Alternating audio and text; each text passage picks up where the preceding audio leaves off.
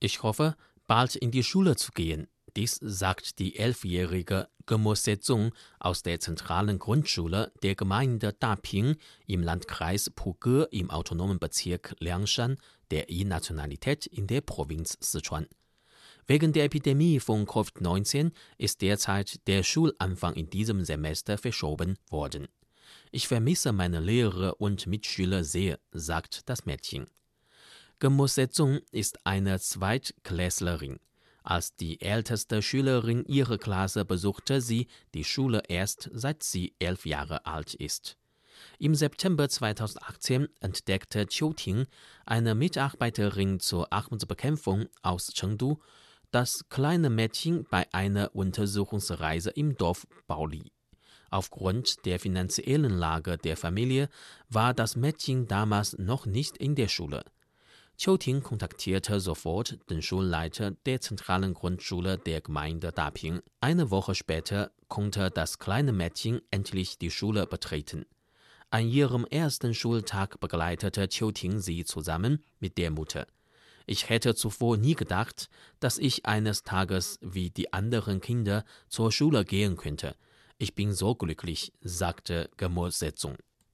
Die Verhinderung des Schulabbruchs von Kindern ist ständig eine große Aufgabe in Liangshan beim Kampf gegen die Armut.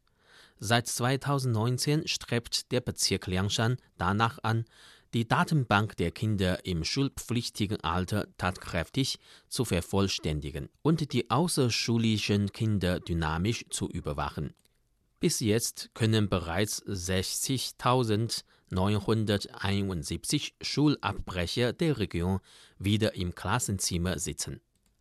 Ab Oktober 2015 hatte Liangshan ein Projekt ins Leben gerufen, wonach Kindergärten durch Umbauprojekte in Dörfern mit größerer Bevölkerungszahl errichtet werden, um Hochchinesisch unter den Kindern zu verbreiten. Gegenwärtig gibt es das Angebot in 3895 Kindergärten und Vorschulerziehungsorten in 17 Landkreisen und Städten im ganzen autonomen Bezirk, wovon 269.600 Vorschulkinder profitieren. Gu Youying ist Lehrerin der Han-Nationalität in der Dadu-Vorschule in der Gemeinde Xiamai-Ti im Landkreis Tomuli. In ihrem Tagebuch schrieb sie einmal, im ersten Unterricht wollte ich den Kindern das Kindeslied Die kleinen Sterne lehren.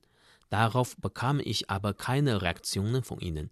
Ich musste zu den Kindern gehen und ihre kleinen Hände nehmen, um sie zum Klatschen und Singen zu ermutigen. Ich habe drei Tage gebraucht, um ihnen das Lied beizubringen.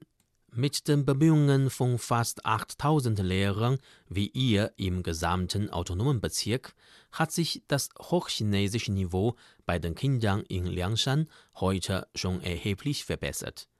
Wei Ling, eine Kindergärtnerin, sagt, dass diese Kinder vor zwei Jahren noch gar kein Wort Hochchinesisch sprechen konnten und nun schon in der Lage sind, als kleine Lehrer ihren Eltern bei der Kommunikation mit Hochchinesisch zu helfen. Anstrengungen bringen endlich Veränderung. Die kleinen Schafhirten, die früher in den Dörfern in Liangshan überall zu sehen waren, sind heute verschwunden, während die Schulen immer größer gewachsen sind. Die nächsten Generationen in Liangshan werden ein völlig anderes Schicksal haben als ihre Vorfahren, glauben viele Lehrer hier.